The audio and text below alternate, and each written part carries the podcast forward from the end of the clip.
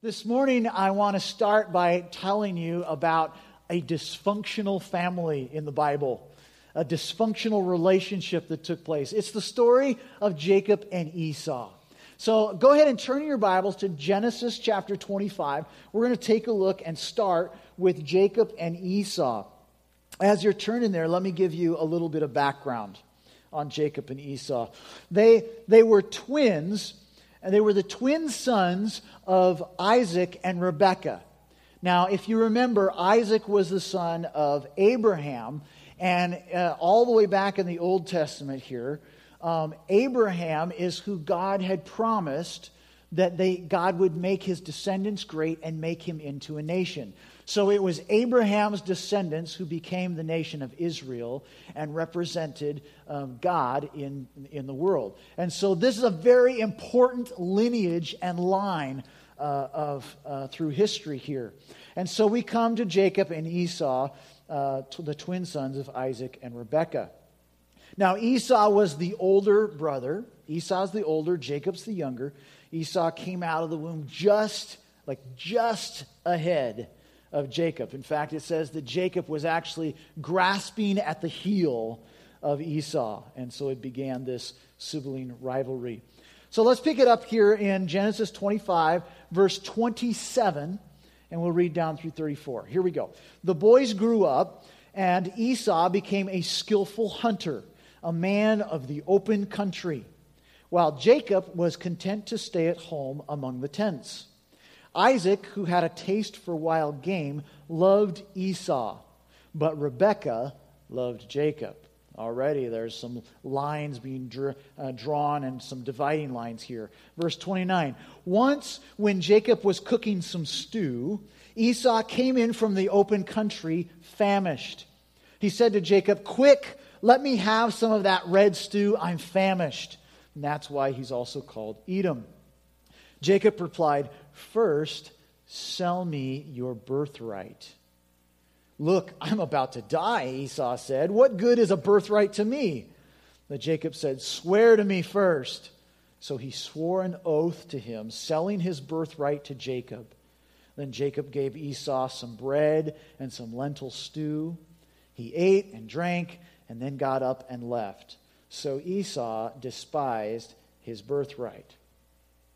So Jacob, Jacob was the younger of the brothers and literally just a couple minutes younger from Esau. He missed the birthright by that much. So close, just missed it. And so he resorts to tricking his brother into getting the birthright. In fact, there, this began a family feud, and if you follow modern day conflict in the Middle East, you can trace it all the way back to the family feud that began here. There's, there's conflict that took place that continued throughout history. So this is no small conflict here, just a little bit of family dysfunction. So he sells his birthright. Now, what is a birthright anyway? The birthright was really significant in ancient times. And what that was was that the son, the older son, was entitled to an inheritance. Now, both sons would have gotten some inheritance, but the son with the birthright would have gotten double the inheritance. So there was definitely a, a monetary significance to having the birthright. Now, beyond that, though, there was actually um, the, the son, the older son with the birthright, was entitled to a special blessing from the father. So at the end of their life, the father would give a blessing to their older son, and it was literally more of a prophetic pronouncement of God's blessing over them. That God's blessing would go through the bloodline of the older brother and down through, uh, throughout history. So there was nothing short of, think about that promise that Abraham, uh, God gave to Abraham, that God's blessing would be on, on his descendants. So the birthright literally contained God's blessing for all of history, for all of mankind. And that's what Esau, that's what Esau gave up to Jacob. Now, that's phenomenal that you would give up something like that, right? Uh, I mean, that, that's a big deal to give up God's blessing. And, and I, I think it's crazy when it says, he came in from the field and he was famished. Now, I don't know if, I don't really know what it is to be famished. I don't know if you've ever been famished before. What I know is that when I come in and I smell aromas and smells, I'm like instantly about a hundred times more hungry than I was two minutes ago. Right? Can you relate to that? If I, I wish we had like we could just waft some smells through here right now. You would all like be instantly thinking about lunch. This happens to me every time I walk through the mall and pass Cinnabon. Does that happen to you? Like instantly, I've got to have one of those. So, so Esau is having a one of these Cinnabon moments. Now, for him, he'd been out in the field. He's literally like more on the side of starvation. And so he comes in, he smells, he sees that they're cooking, and he says, I'm famished. I need this. I need right now, I've got, I want to have this. And so Jacob says, Oh, this is my opportunity. He's going to give up an eternally significant birthright for some a meal right now. Can you imagine giving up your birthright for a lousy meal? Now, I this is crazy to me. Maybe it's just me. But we're talking about bread and lentil soup here. Now, if it was a filet mignon, it was ribeye, it might be a different story. But we're talking about giving up your birthright for lentil soup. Come on, Esau. You can do a little bit better than that. Can you imagine? Have you ever known somebody that nearsighted? That, that, that all they can see is what's in front of them. They can't see the significance of what they may be giving up, the opportunity cost of what they might be giving up to have what they want right now. We do that all the time, right? In our, in our finances and different things. We want the immediate. In fact, we live in a culture that, that drives that at us an immediate gratification kind of culture. There's a commercial on TV, and it shows a, a grandfather walking with his grandson and he's telling him the story of this coin that's been in the family for generations and generations. And this coin, it was actually one of their forefathers took it into war with them, and it was in the pocket, and it took a bullet, and it saved his life. And this coin is, has have so much family value, and he's just about to pass it on to his grandson, the next generation. And he looks up and he sees the Taco Bell dollar menu. And he goes, I'm sorry, hold on. And he goes and buys some tacos with it. We do this all the time. We trade the eternally significant for the temporary gratification. This has to be the ultimate dysfunction in a family that a brother would trick another brother out of his inheritance. But this morning, I want to talk with you a few minutes about your inheritance. Did you know you have an amazing inheritance? An incredible, incredible spiritual inheritance. Now, to have an inheritance, there's, there's some very foundational conditions that have to be part of this. Number one, you have to be part of the family. That's just the bottom, the, the baseline is to, to be in the bloodline, to be in line for inheritance, you have to be part of the, the family. So look with me in Romans chapter 8, verse 15 through 17. These few verses describe how we are actually adopted into the family of God. This, this is incredible to me. We're going to unpack this. Let's, let's read together. Romans 8, 15 through 17. It says, The Spirit you received does not make you slaves so that you live in fear again. Rather, the Spirit you received brought about your adoption to sonship. And by him we cry, Abba, Father, or Daddy. The Spirit Himself testifies with our spirit that we are God's children. Now, if we are children, then we are heirs, heirs of God, and co heirs with Christ, if indeed we share in His suffering, in order that we may also share in His glory. So, so first thing here in, the, in this verse is that as God's children, we are adopted into his family. Did you know that you have a spiritual family? If you are in Christ Jesus, if you have been born again, you've been born into his family. That comes with an incredible inheritance. So we've been adopted. You, you have a birthright status through Jesus Christ. You've been adopted into the family. Now, adoption, this concept of adoption is huge.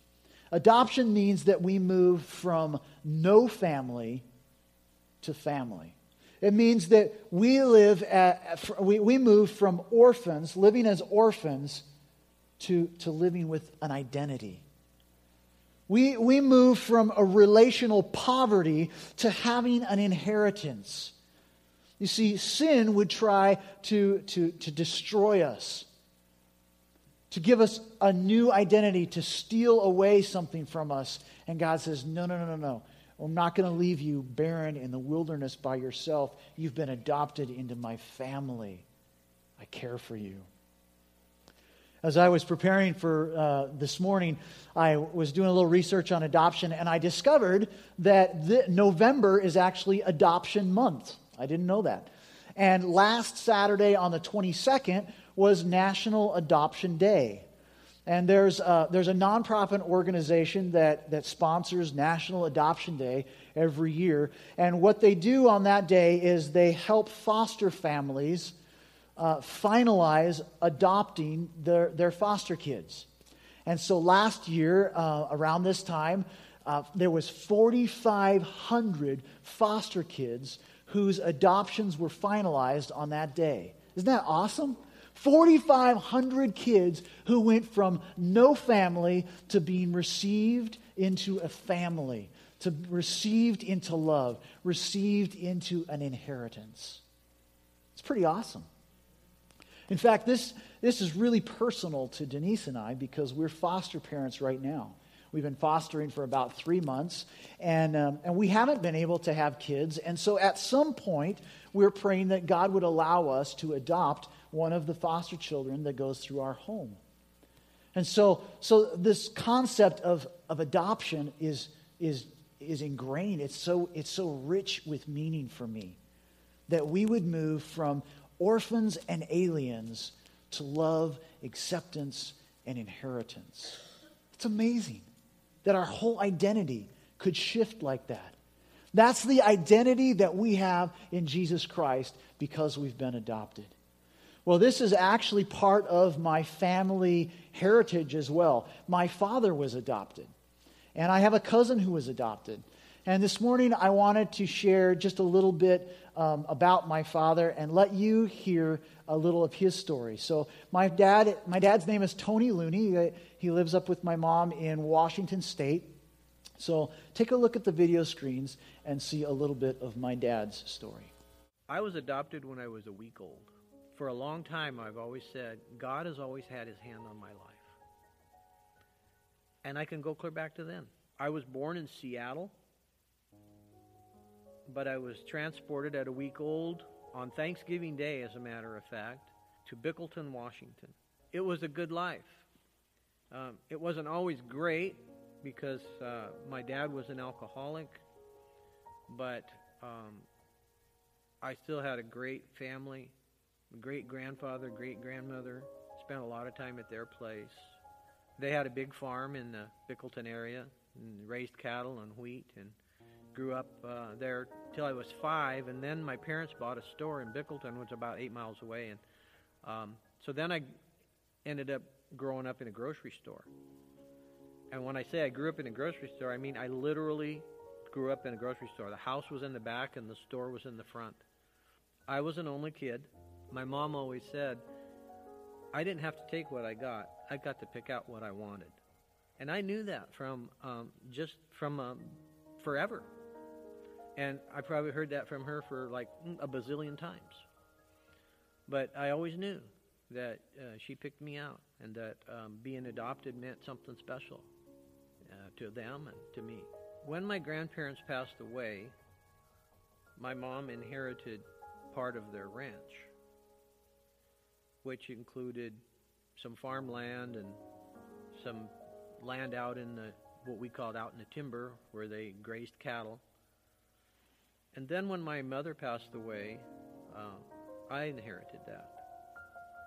And um, it's, it's just amazing that God took me um, from a family that needed to adopt me out in Seattle to this family out in the middle of nowhere to where I would have this inheritance.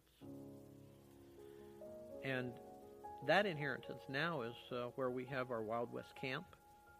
God's provided that piece of property that, that we can use for whatever we want. God has blessed me with an awesome wife. Um, we've been together now 43 years. Um, she's just uh, wonderful. I have two kids. Rachel, she, uh, she works for a church in uh, San Diego.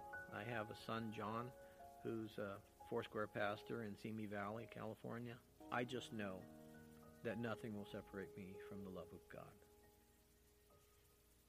I appreciate where He's put me, what He's done with me, everything that He's provided. Um, it's all come from Him. Amen. My dad actually, uh, after my grandma passed away, he went and found his real family. Um, he had three brothers and a sister living in Georgia and has been reunited with them. And uh, it's, it's incredible uh, to see um, his, my dad's story of adoption. And you heard him say uh, that because he was adopted by a family, he received an inheritance. He received this piece of property that they now use for their Wild West camp, which is a church wide uh, uh, thing that they do. It's uh, for the kids, and they all go up and they, it's their youth camps. And they run an incredible youth camp program on our, on our land in Washington. And, um, and it's possible because he had an inheritance that was his because he was adopted into a family. And so, you know, as I think of our adoption by Jesus Christ, we are part of an incredible, incredible family. That the God of the universe, the King of kings, says that you are his son. You are his daughter. That's an amazing shift in who we are. That's incredible that you're part of God's family, that, that He's our Father, that we get to call Him Daddy. And if, if we've been adopted as sons and daughters by God, then we're also joint heirs with Christ. And, and look at, again, look here at Romans um, 6, uh, sorry, 8 17. Now, if we are children, then we are heirs of God and co heirs with Christ, if indeed we share in his suffering in order that we may also share in his glory. So we need to understand that about this concept of inheritance. That number one, we've been adopted, but that adoption means that we are heirs to the greatest kingdom of all time. We have the greatest inheritance eternity has ever known. It says that we are co heirs with Christ. That's amazing that we are at that same level of sons and daughters with Jesus Christ. So, as God's children, we're heirs to his kingdom. You've struck it rich. You have an inheritance. You have a birthright when you're born again into this amazing family. It doesn't matter if you are the firstborn or the lastborn, you have a birthright. Doesn't matter if you come from a crazy family or maybe you are the crazy Carl.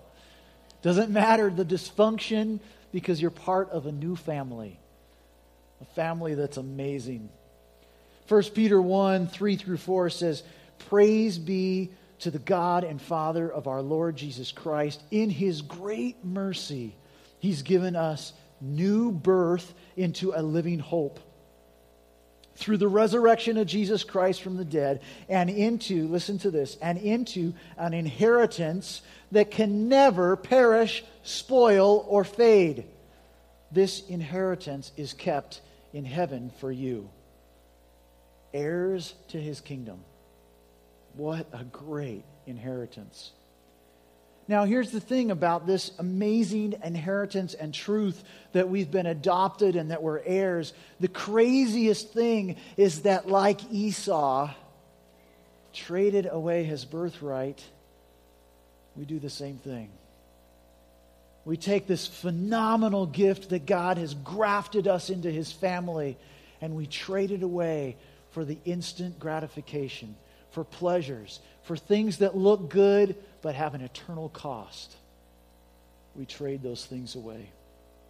That's crazy that we would do that. It's crazy that after all that the Father has done for us to restore our place, to give us family, to bring us in, to bring us close, that we would say, No, I'd rather have what's here. I'd rather have what's over there. That looks better. It's incredible. An instant gratification culture that we're a part of. What kind of things do we trade our inheritance for? What kind of things do we trade? We need to ask the question Have I traded my inheritance?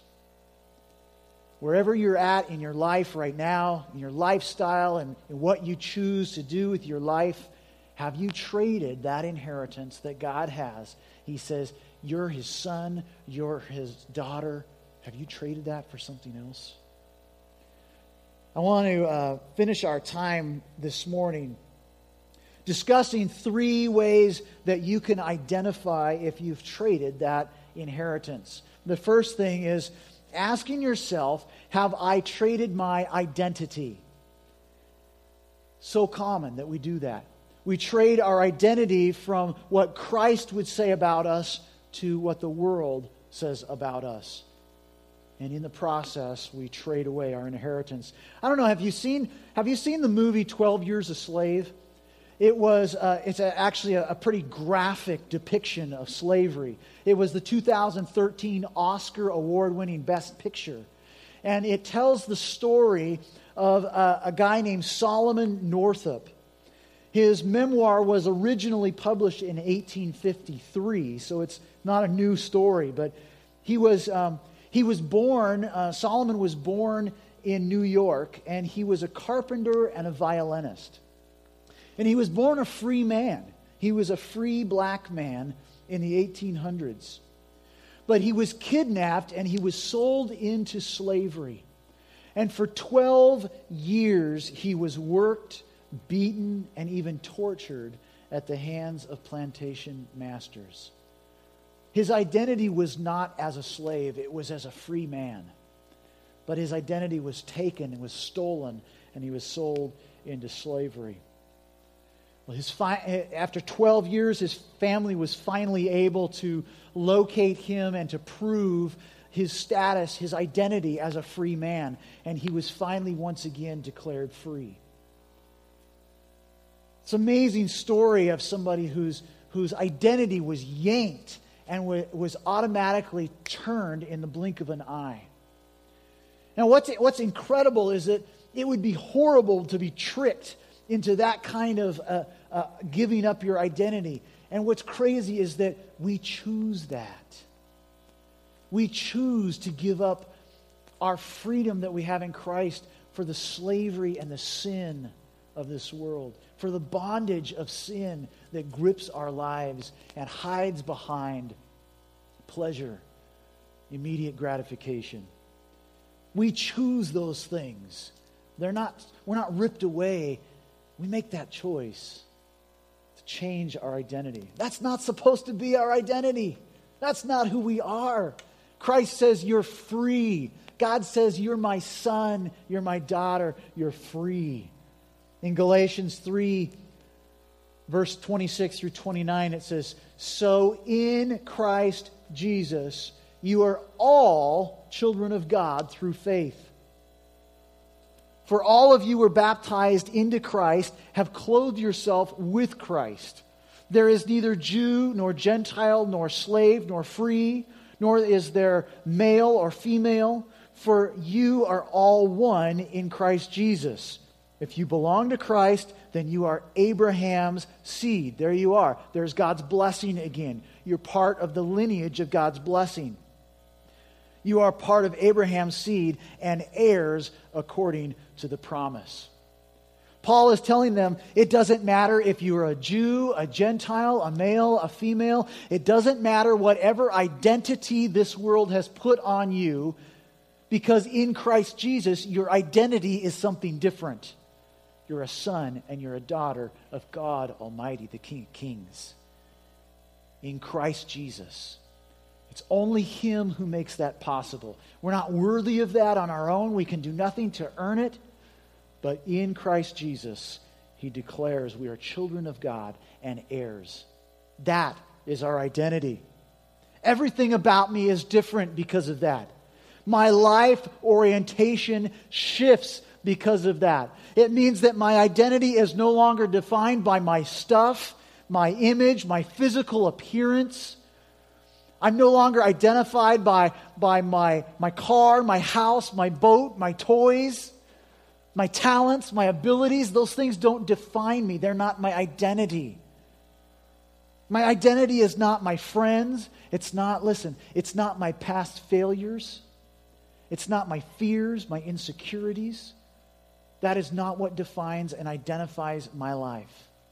It is the fact that Jesus Christ has brought me salvation so that in Christ I can be adopted into God's family and be a son and an heir. Amen.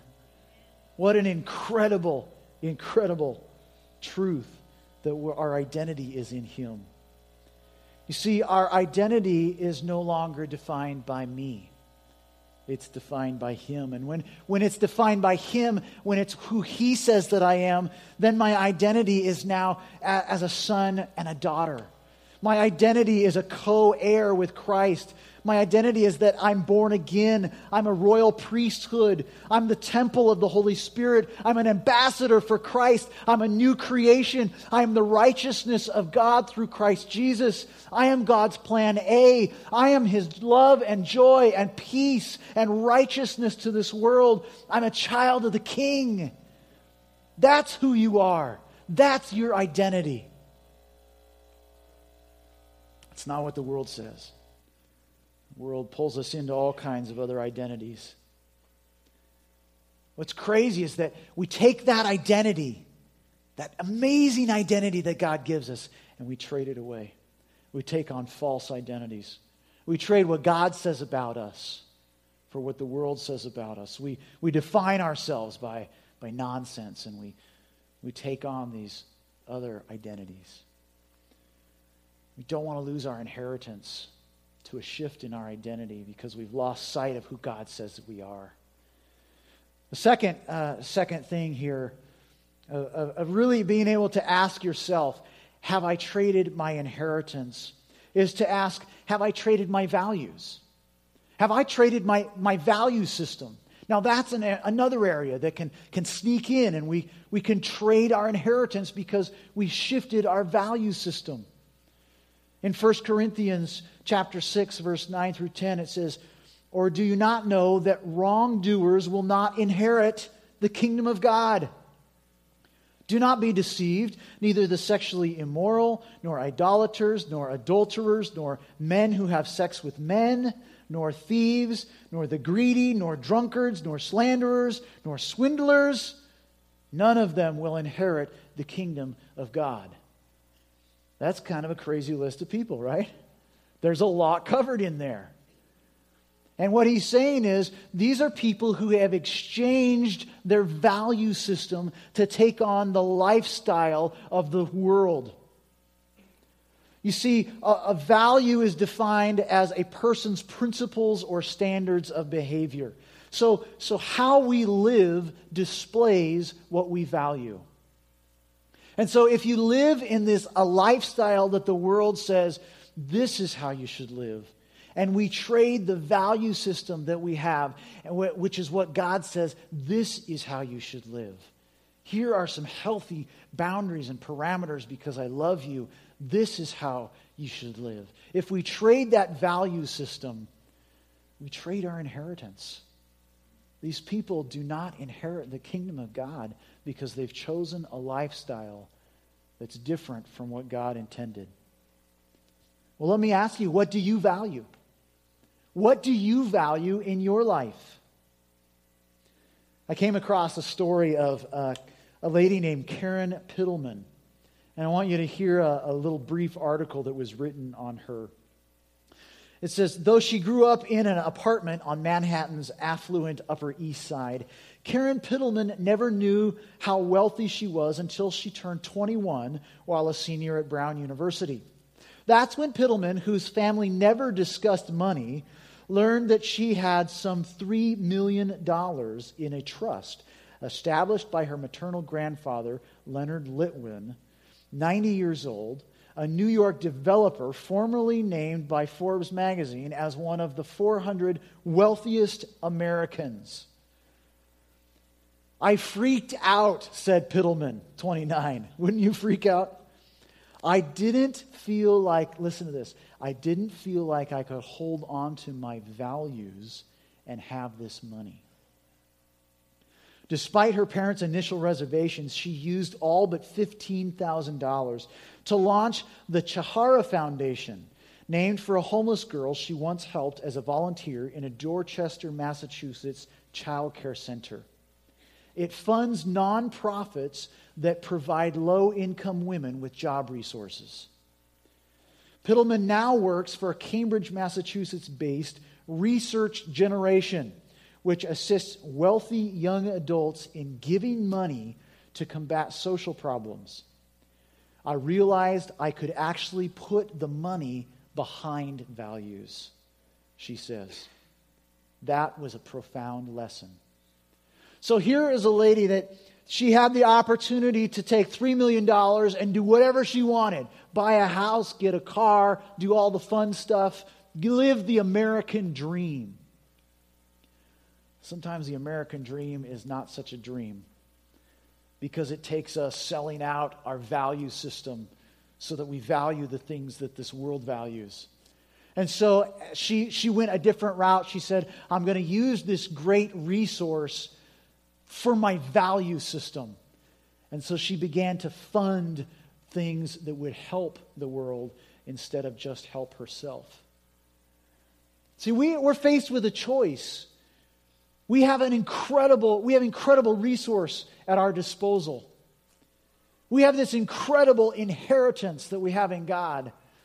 We also have this thing that is called the American dream, individualism, consumerism, thing, the immediate gratification of this world. And we can so easily shift our value system from and our focus right onto those things. Do we shift have we traded our value system? Well, this, this is the same warning that Paul gives to these people, to, to the sexual immorality, to the, to the idolaters, to, to adultery and homosexuality and thieves and the greedy, slanderers and swindlers. He's saying, don't trade your inheritance for these lifestyles that lead you to death. Don't trade yourself for, for this sinful lifestyle. You have an inheritance in God in Christ Jesus.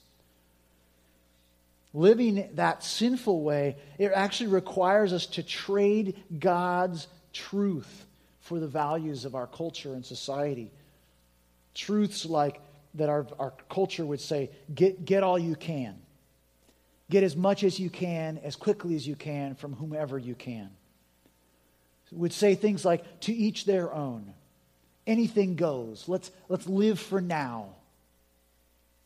Christ is saying, no, don't live for that. Live for the inheritance that's going to last forever, for eternity. You're my son, you're my daughter.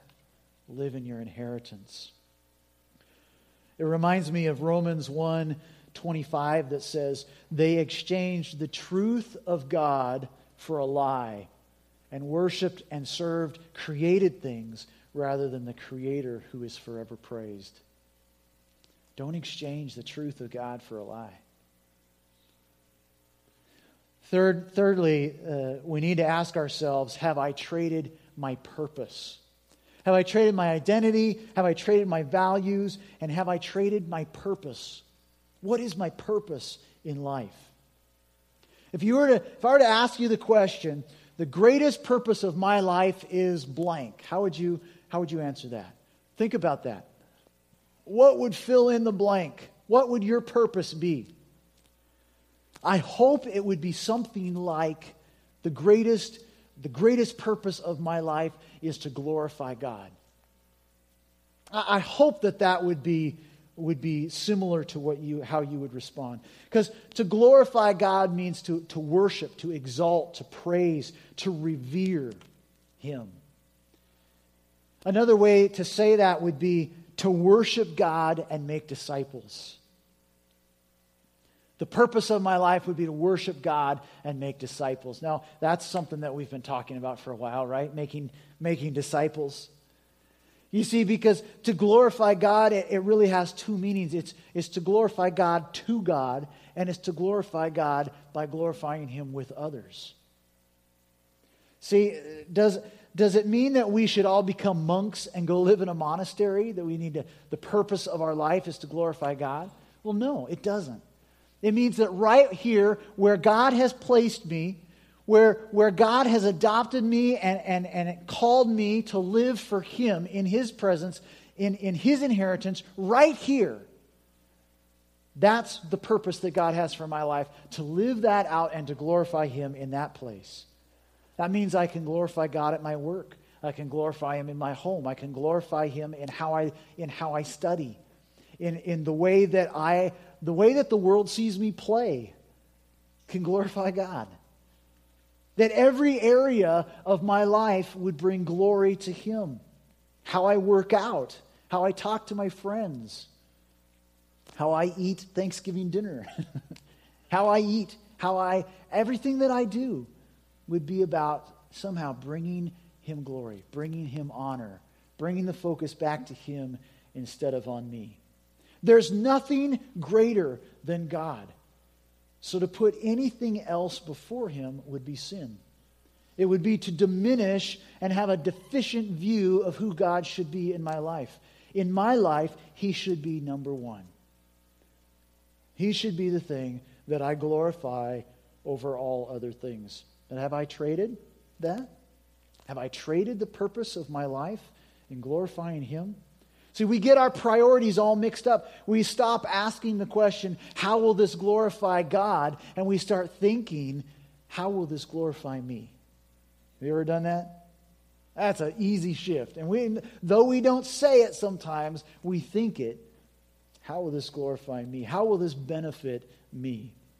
Galatians 2:20 says, "I have been crucified with Christ, and I no longer live." but Christ lives in me. The life I now live in the body, I live by faith in the Son of God, who loved me and gave himself for me. Can you say, I no longer live? That's a crazy thing to say. I have put myself to death. I no longer live. That old lifestyle, that old person, I no longer live because I've been adopted and given a new identity. I'm in a new family. My purpose has changed. See, we glorify God in our relationship with Him. We glorify Him to Him. I love that. We glorify God to God. In fact, we, we celebrate communion here as a church. And communion is this great symbol that Jesus left us to remember what he did on the cross for us.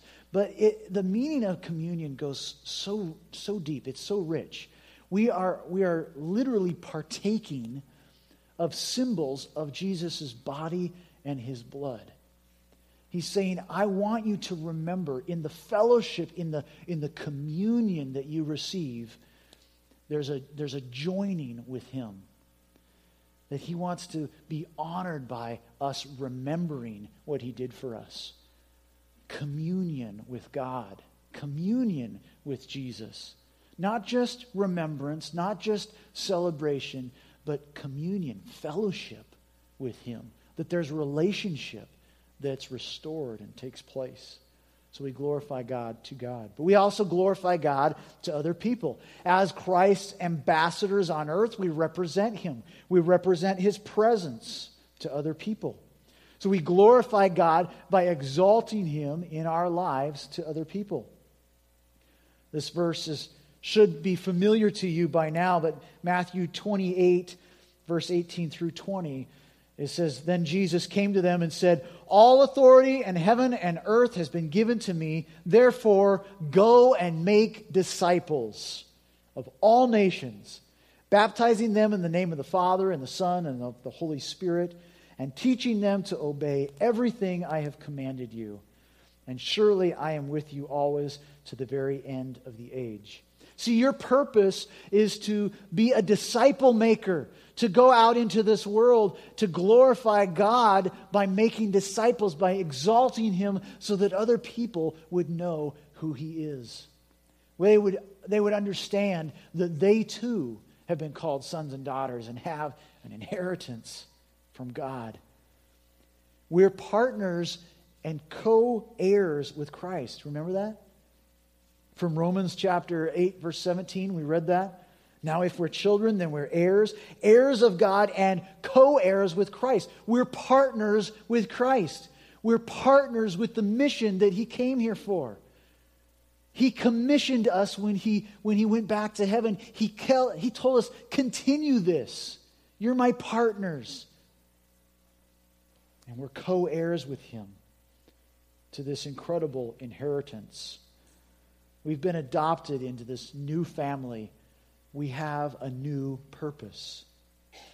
And that means that we'll experience suffering, but we also get to taste a glimpse of that glory here. Because that mission is actually part of our inheritance. We get to experience that glory as well. So we don't do mission, uh, we don't, we don't do mission to earn our inheritance. We've been given an inheritance, and therefore we do mission. Sometimes we think of that a little backwards. We've been given this incredible inheritance, and so it ought to change the purpose of our lives to be about God's mission. And that mission is actually part of our inheritance. This morning, I hope that you can grasp the gravity, the, the amazing concept that God has called you one of his own, that you're a son and you're a daughter, that you have an inheritance in Christ Jesus, that you no longer have to live uh, under the identity of this world. You can live under the identity of who God says that you are. You don't have to trade your inheritance. Would you join me by just closing your eyes as we conclude this morning? Maybe some of us here this morning have traded that inheritance. And even though we go to church, even though we know about Jesus, if we're really honest with ourselves, we would know and we'd say that my identity has been found in something other than God. That my values have not been Christ's values. That the purpose of my life has not been to glorify God in every part of my life. That, that it's been about something else. It's been about me. And this morning, God is saying to us, My son, my daughter, I have an inheritance for you, it's waiting for you. Don't trade your birthright. Don't trade it for the lie the world would, would try to tell you. Stand firm. Engage me. Represent me. Jesus, I, I thank you that we have been made co heirs with you that although we mess up and we don't deserve it, Lord, you offer us an incredible inheritance. I pray that we would glorify you, all of who you are, with all of who we are, so that all of humanity would know your glory. Lord, we thank you for this rich, rich inheritance.